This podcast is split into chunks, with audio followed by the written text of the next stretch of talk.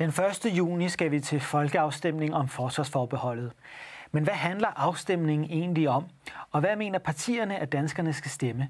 Det spørger jeg dem om i denne serie. Mit navn er Christian Foldager. Velkommen til.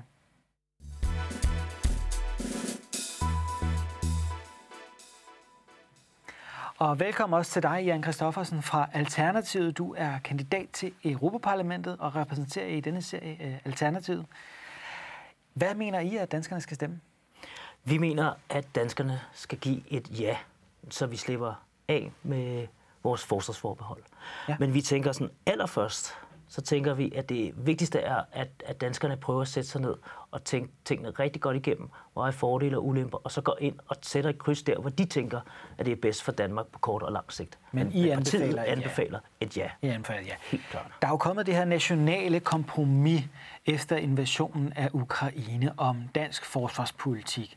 Kompromiset er indgået mellem Socialdemokratiet, Venstre, Radikale, Venstre, Konservative og S F. De forpligtiger sig på at opnå målet om at bruge to procent af vores bruttonationalprodukt, altså vores samlede økonomiske indtægter, på øh, forsvaret i tyve treogtredive, og de anbefaler danskerne, at vi skal stemme ja til afskaffelse af forsvarsforbeholdet, så vi kan indgå i det europæiske forsvarssamarbejde. I er ikke med i aftalen. Hvorfor er I egentlig ikke det? Altså, vi er ikke blevet spurgt, men vi har eller men, men, men det der med bare hovedkuls øh, oprustning, der vil vi jo også gerne lige sige, okay, er, er det klogt? Altså, jeg, vi tror, at det klogeste er at sige, hvordan skal et dansk forsvar se ud øh, på lang sigt? Øh, sæt sig ned, gerne sammen med de andre europæiske lande øh, i, i den kreds, som diskuterer europæisk udenrigs-, sikkerheds- og forsvarspolitisk øh, strategi. Og så sæt sig ned og sige, okay, hvad er det så for et, for et forsvar, vi egentlig har behov for? Og så kan man så sætte sig ned og sige, okay, det er det her, vi har behov for. Hvad skal det så komme til at koste? Så vi, vi, vi synes det måske, det er lidt at, at gå den omvendte vej og så sige, okay, først to procent, øh, og så finder vi ud af, hvad vi skal, hvordan de, de to procent så skal bruges. I mener ikke, vi skal bruge to procent? Vi mener, at det, det, det er lidt, lidt forkert måde at, at gå til tingene på. Altså først skal vi sætte os ned, hvad er det så for et forsvar, vi har brug for? Vi er hundrede procent for et medlemskab af NATO, og så ved jeg godt, at man siger, hey, jamen, så det, det koster to procent, og det er ligesom det, det, det der er, er, er rammen der. Og det, det er også fint nok, men, men det er måske meget smart at sætte sig ned først og så sige, okay, hvad er det for et forsvar, vi egentlig har brug for? Hvad sker der på cyberområdet? Øh, hvordan skal vi håndtere det? E U, E U øh, NATO, hvordan skal vi håndtere de ting? Sætte sig ned, få en god snak om det, og så sige, hvad er det så for et forsvar, vi har, vi har brug for? Fordi der er både, både altså forsvar på, på, et, på et territorialt forsvar, som jo formentlig, og nok også meget fornuftigt, øh, ligger i et NATO-regi, især når vi snakker om, om atommagter. Men så er der alt det andet udenom. Altså, og, det der, og, og det er jo også en af årsagerne til, at vi anbefaler et ja. Det er, at, at E U kan noget, som NATO ikke kan.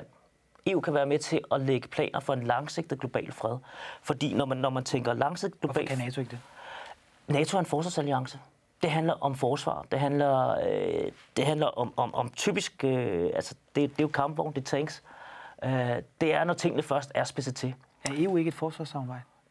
E U, har, E U, E U er mere end et forsvarssamarbejde. E U kan være med til at stifte grundlag for en langsigtet fred. E U kan være med til at støtte retsstater, bakke op om, om retsstater, retssamfund. Det kan være med til at støtte bæredygtige dagsordner, så, man, så, så demokratier og lande rent faktisk får lov til at vokse stabilt. Kan NATO ikke det? Øh, jeg synes ikke, at NATO har gjort det i hvert fald. Det er jo det, der har været den erklærede mål i Afghanistan, i Irak. Jeg synes, hvis man kigger på, hvad der skete i Afghanistan, jeg tror ikke, det er ikke meget mere end et års tid siden, at man så efter tyve års indsats i Afghanistan, at der måtte øh, NATO øh, ligesom øh, trække sig ud. Og det var, jeg tror, de fleste vil sige, at det var, det var et nederlag. Det kunne men, NATO ikke. Men I er imod angrebskrig? Ja. Og I ja. er imod oprustning? Jeg tror ikke, man kan, man kan, kan frame det sådan øh, oprustning. Øh, at bare være imod oprustning. Jeg tror, man skal, det vi gerne vil, det er at sige, okay, vi vil gerne en langsigtet global fred. Hvordan får man så det? Og, og vi, det er ikke sådan, så vi, vi, vi er himmelråbende naive og, og, og, og tror, at det, det kan man løse ved, ved blomster og halleluja fuldstændig. Overhovedet ikke, men vi er heller ikke så kyniske, at vi opgiver drømmen om at få global fred. Ja. Så det, det er ligesom de ting, okay. der skal afbalanceres. I den nuværende situation, skal vi så opruste? Vi har, Rusland har invaderet Ukraine. De europæiske lande opruster. Er I enige i, at vi skal opruste? Ja, vi skal bare finde ud af, hvordan vi gør det klogest og smartest. Okay. Og der er det klogest at gå ind i E U's forsvarssamarbejde? Ja, det, det, det vil vi helt klart mene, at det er, at det, er det klogeste. Fordi ja. Der får vi ligesom syvogtyve landes øh, interesser bragt på bordet og får for varet kalibreret dem op mod hinanden.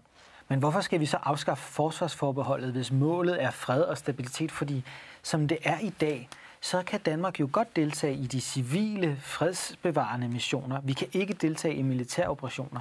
Hvorfor vil I gerne med i militæroperationer? Fordi vi gerne vil gå ind og snakke den langsigtede fred. Og det foregår jo ved, ved et bord, hvor man går ind altså, og snakker, hvad er den langsigtede strategi? Og de rum kan vi heller ikke være med i. Vi kan være med i de rum, der handler om udenrigs- og sikkerhedspolitik, men selve forsvarspolitikken kan vi ikke være med i. Og, og det, som et eller andet sted er vores pointe, det er, at mange politikområder smelter jo sammen. Og vi vil gerne ind og være den stemme, som taler en, en helhedsorienteret forsvarspolitik.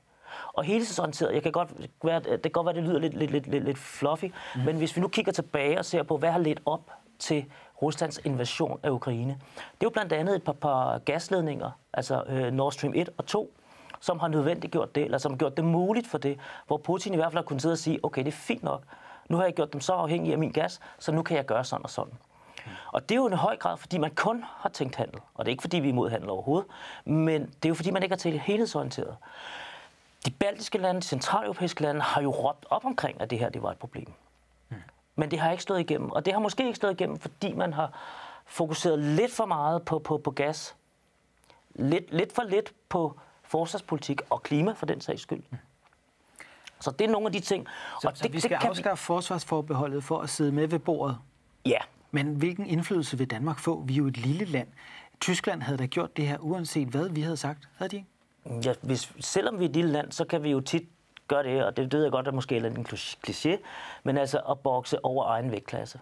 Øh, hvis man ser, hvad, hvad, hvad Danmark som land... Vi har lige, der er lige blevet vedtaget forslag på hele det digitale marked, altså hvor, hvor, hvor E U er oppe og sige til, til mastodonter som, som Google og Facebook, at nu skal sådan og sådan og sådan. Og det er jo altså en, en formand for øh, dem, dem, som har båret igennem Europa-Parlamentet, det, det er jo den dansker, det er Margrethe Vest, det er Christel Schaldemose fra Socialdemokratiet, ja, ja. Og vi har en, øh, en Margrethe Vest der. Så, så selvom vi er et lille land, så, så kan vi rent faktisk meget. Okay. Øh, okay. Hvilke militæroperationer, som E U i dag deltager i, skal Danmark gå med i, hvis vi afskaffer forsvarsforbeholdet? Altså, jeg tænker jo sådan noget som, som Bosnien øh, vil, være, ja. vil være oplagt øh, for Danmark kunne deltage i. Andre missioner? Jeg synes jo også, det vil være oplagt, at Danmark øh, sagde, okay, vi har en våbenembargo i Libyen, øh, under, vedtaget under, under F N-regi, at gå ned og støtte op om det. Øh, på samme måde er der et øh, program i Somalia, hvor man får øh, transporteret nødhjælp under World Food Programs, og øh, hvor man har styrker under en E U-hat, som er med til at sørge for, at, at den nødhjælp nu når frem og ikke bliver stjålet undervejs. Okay. De ting, synes jeg, er helt, helt, helt... Øh, jeg synes nærmest, vi har en pligt til, som et, som et lille rigt land, at være med til at hjælpe med det. Ja. Øh, det er på lang sigt. På kort sigt giver det mening, på lang sigt giver det også mening, ja. at, at, at vi, man er med til at opbygge stabile øh, lande, og i Nordafrika og i Afrika i det hele taget. Ja. Hvis man ser ned over listen med operationer, så foregår det meste i dag i Afrika, i tidligere franske kolonier. Hvorfor skal Danmark støtte op om det? Jamen fordi det er, selvom det er tidligere franske kolonier, så har både Danmark og Europa og E U en interesse i, at man får stabile forhold i, på hele det afrikanske kontinent. Det er sådan en ting. Mm.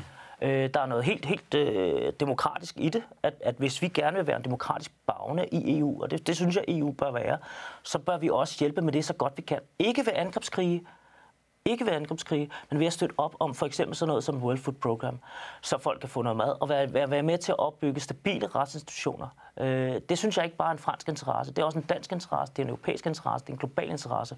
Og noget helt andet er, at, at, at hvis ikke vi hjælper til der, så er der nogle andre, der er der. Og det, det er blandt andet Kina. Det, er, det, kunne, det kunne også være Rusland, men, men, men Kina er der jo i, i et stort omfang. Og Kina har jo et helt andet øh, forhold til det, vi forstår ved demokrati, som inkluderer individuelle menneskerettigheder. Det har man jo et, et helt andet forhold til i Kina. Mm. Så, så der, der synes jeg også, det er også et argument for, at vi bør være til stede. Og det ikke bare er, det er franske interesser og gamle franske kolonier, som vi går ned og støtter op om. Øh, det synes jeg er lidt for tilbageskuende. Jeg synes, man bør kigge fremad og se, hvad sker der nu? Jeg synes jo, det lyder som om, at du argumenterer for, at øh, europæiske tropper skal bruges til at fremme europæiske interesser ude i verden mod fjendtlige magter, såsom Kina. Øh, nej, det, det var ikke helt det, jeg sagde. Det, det var ikke det. Altså, øh, det, jeg siger, det er, at vi har en strategisk interesse i at få allieret, få nogle gode, nogle gode relationer til hele det afrikanske kontinent. Altså den afrikanske union, for eksempel. Øh, fordi at et, vi har en interesse i at udbrede ideen om demokrati, respekt for individuelle menneskerettigheder. Øh, det, det synes jeg er helt klart. Det synes jeg, det ligger, det er noget af det, som er, er kernen i E U. Men hvad bruger våben? Jamen, altså, hvis der, for, hvis der kommer, øh, nød, hvis der skal nødhjælp frem, for eksempel, øh, vedtaget i F N, og jeg synes, det er meget vigtigt at tænke F N ind i det her, fordi de allerfleste af de aktioner, som, som E U-styrker er med til her, det er jo nogle ting, som man er blevet enige om på F N-regi. Og det synes jeg er vigtigt, det her. Ja, så det er kun missioner, der har F N-mandat, som Danmark skal støtte op om? Øh, nej, ikke, ikke kun. Altså, jeg, jeg er desværre sådan en, en politiker, som, som er, har, har svært ved at sige enten eller, men, men meget ofte siger både og. Okay. Så, så tingene er jo, og det er jo også derfor, at vi, en af årsagen til, at vi sagtens kan, kan gå ind og anbefale, at, at vi skiller os af med de her forbehold, det er jo, at vi kan jo tage stilling på en case-by-case øh, basis. Ja. Og det kan vi i dag, fordi ja. at det er et mellemstatsligt samarbejde. Og det, det er det sige, hvert, land, hvert land bestemmer selv, om man vil sende tropper til de missioner, som man bliver enige om i E U-regi. Men der er stærke kræfter i E U, som arbejder for, at man skal afskaffe enstemmigheden og vetoretten, så det overgår til kvalificeret flertal. Det vil sige en situation, hvor det bliver overstatsligt, som det hedder, og for at få det gjort helt konkret, vil det betyde, at et flertal af europæiske lande kunne diktere, at Danmark skal sende tropper til missioner, som vi ikke ønsker at deltage i. Hvorfor skal Danmark være med i det? Jamen, men, men et, det, er jo, det er jo lige vigtigt at sige, et, de der stærke kræfter, som, som du hentyder til, øh, at, øh, hvem, hvem, hvem er det? Det er den franske præsident Emmanuel Macron, den tyske kansler Olaf Scholz, kommissionsformand Ursula von der Leyen. Det er hele toppen af europæisk politik, som ønsker, at det skal gå i den retning, og alle ja-partierne siger, det kommer ikke til at ske. Hvordan kan I love danskerne, at det ikke kommer til at ske, når toppolitikerne i Europa mener, at det skal ske? Nej, men det, det mener jeg heller ikke rigtigt, øh, helt rigtigt, det der. At gå ind og sige, at de vil have, at de, at de politikere, altså Ursula von der Leyen, Scholz og Macron, vil have en overstatslig E U her, det er jeg ikke helt sikker på er rigtigt gengivet. Men en, en operationel styrke, de ja, det er, også det, det er også det, der står i, i det strategiske kompas. Mm-hmm. Men det er vigtigt at skelne mellem en overstatslig E U her, hvor, at, som jeg forstår, du definerer en overstatslig E U her, er en her, hvor kommissionsformanden for eksempel har, er øverstbefalende. De har det, det, tydeligt sagt, at de ønsker et opgør med enstemmigheden på det her område, fordi Europa skal tale med én stemme på den internationale scene.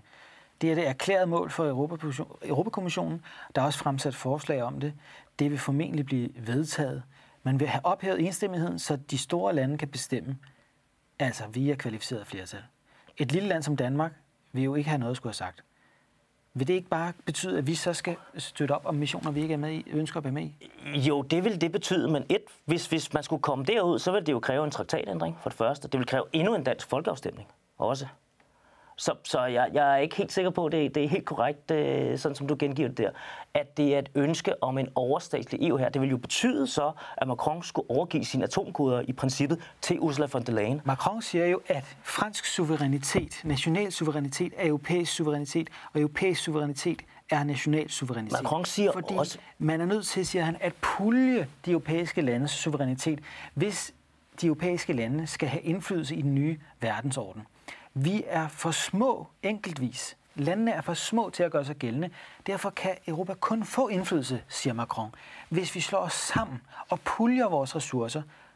Det er, det er også, en, det er det også, et, et, et, det er et også. argument for, at man skal have en Europa her med europæiske tropper. Men det er jo også fuldstændig rigtigt. Macron siger jo også, at franske atomvåben er franske atomvåben. Mm-hmm. Så, så, så, så det, det, det er to forskellige ting, øh, der er på spil her. Men man kunne hvis jo godt man... lave en Europa her, uden at øh, koble det til atomvåbnene.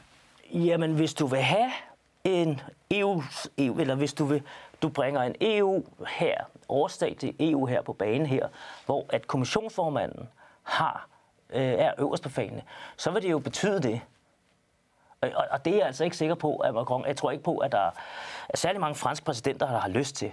Men at have en operationel styrke, det er jo blandt andet også det, der står i det strategiske kompas, på op til fem tusind mænd, som, man, som, som kan sendes ud. For eksempel sidste år, da, da, da, da der blev evakueret fra Afghanistan, og der var tolke, der skulle ud, og der var, øh, og det er måske, det er mildt sagt jo, øh, grov, øh, bred forvirring, fordi U S A måske havde glemt at orientere sin, alle sine NATO-allierede om, at, at nu trak man sig.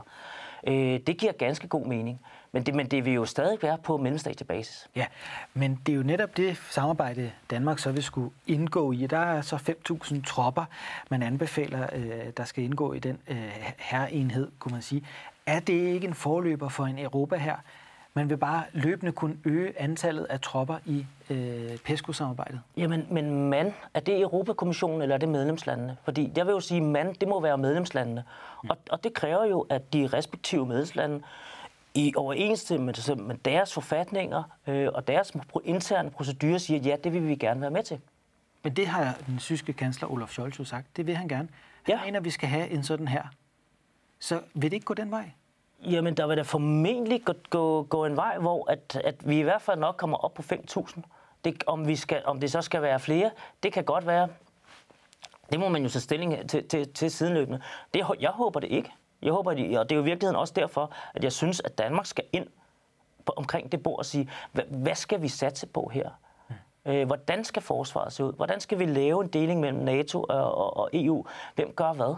Øh, det giver jo, som jeg også startede med at sige, det giver jo meget, meget god mening, at NATO holder sig det territoriale. Og man har et noget, et noget som man kunne kalde ekspeditionsforsvar øh, i, i E U-regi.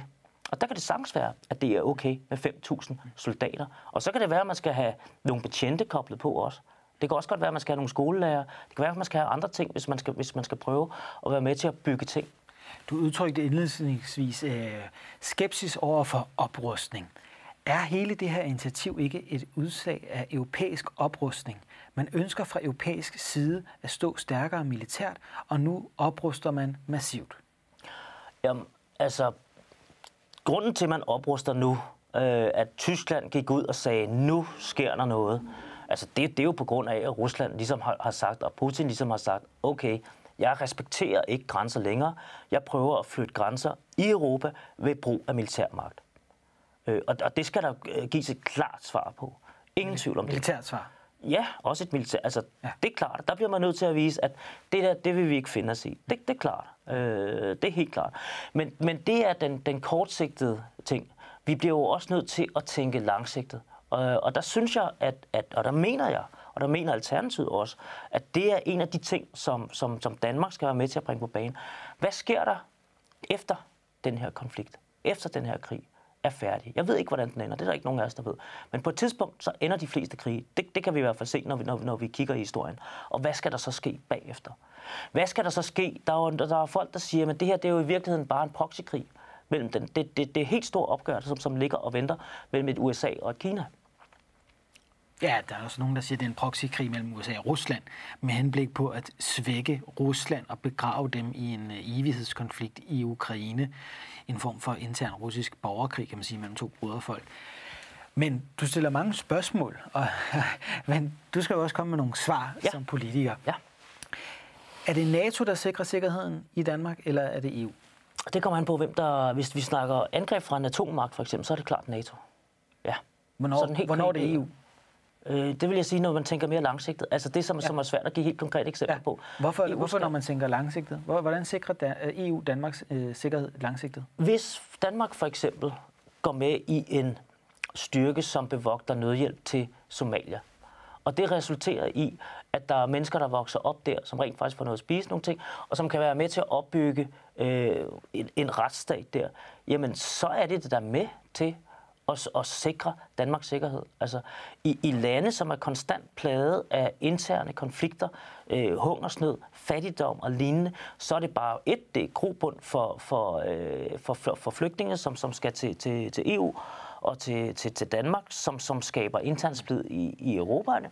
Men, men det, det er da en utryghedsfaktor om noget. Det er klart, nu tænker jeg mere også den territoriale sikkerhed for Danmark i det enogtyvende århundrede, fordi hele det her europæiske forsvarssamarbejde er jo blevet aktiveret, eller genaktiveret, kan man sige. Det har været med i planerne for E U-samarbejdet siden begyndelsen, men det har altid ligget i dvale, fordi Storbritannien og U S A har været modstandere af, at man opbygger en Europa her. Nu er Storbritannien ud af E U, og amerikanerne kan være på vej ud af Europa. Det er i hvert fald det, der er frygten blandt europæiske toppolitikere, og det er derfor, man har sat gang i det her arbejde.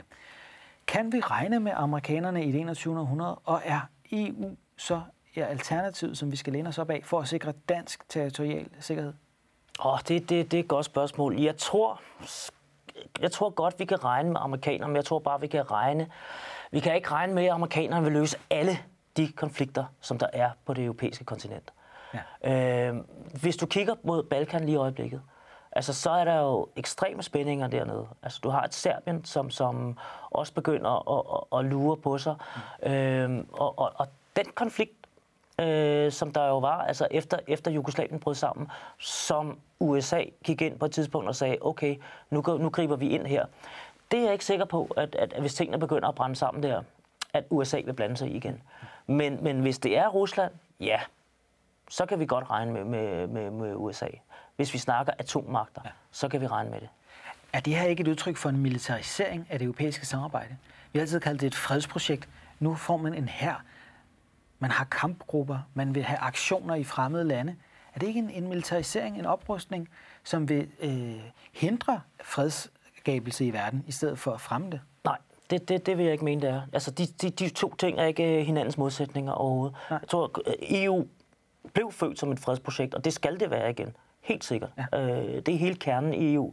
Men, men jeg tror ikke, at, at man skal være så naiv, at, at, at man tænker, at man kan gøre det uden at have en eller anden form for, for militær eller styrke, og være villig til at vise noget stål en gang imellem. Fordi altså, geopolitik er jo ikke bare, at man sætter sig ned omkring et bord og snakker sammen. Desværre, altså efter anden verdenskrig, efter de store krige sidste århundrede, der havde kigget verden på hinanden og sagde aldrig igen, og derfor opfandt man de internationale institutioner, som vi har nu, som F N, som E U, som O E C D, W T O, alle de ting, som gør, at man kan snakke sammen, i stedet for at gå i krig med hinanden. Det er som om, at vi er ved at glemme hovedformålet, grund, grundfortællingen med de institutioner. Øh, og der er det vigtigt, at, at, de kom, at de kommer i gang igen. Og der er det jo rigtig vigtigt, at, at man, man, man også erkender, at krig, at, at det jo, krig skal undgås. Og, og det er derfor, vi taler sammen. Og, og, og nogle gange så spidser tingene sådan til, at, at så bliver man nødt til at kunne vise noget stål. Hvis danskerne stemmer nej, hvilket meget tyder på, at de måske kunne ville gøre, fordi øh, befolkningen er delt på midten, stort set i det her spørgsmål efterhånden. Øh, nej-siden går frem i målingerne, det bliver formentlig en tæt afstemning. Hvis danskerne siger nej, hvad er så konsekvensen? Men konsekvensen er, at vi kan ikke være med til at præge øh, den forsvarspolitiske strategi i E U. Vil det true danskernes sikkerhed? På sigt kunne jeg godt forestille mig, at det kunne true det. Men vil det gøre en stor forskel for Danmark lige nu, hvis vi stemmer nej? Nej, ikke lige nu. Det, ikke, det vil ikke være sådan, så, så du vågner op, og så er, er himlen øh, faldet ned eller noget som helst. Overhovedet ikke. Og, og omvendt vil det heller ikke være, at, at verden har forandret sig fuldstændig, hvis, hvis der bliver stemt ja. Nej, det, sådan er det ikke. Øh, så så man, jeg synes hverken, man skal prøve at skræmme folk til det ene eller det andet. Nej. Så danskerne kan roligt stemme enten ja eller nej. Det gør ikke så stor en forskel lige nu. Det gør måske ikke den store forskel i morgen, men det kan komme til at gøre en kæmpe stor forskel på den lange, på, på den lange bane. Vi må se, hvad danskerne vælger at gøre den første juni. Jeg vil sige tak, fordi du kom her, Jan Christoffersen. Og tak til jer, der så med derhjemme. Husk, at vi snart er tilbage med et nyt afsnit af Partierne og forsvarsforbeholdet. Vi ses.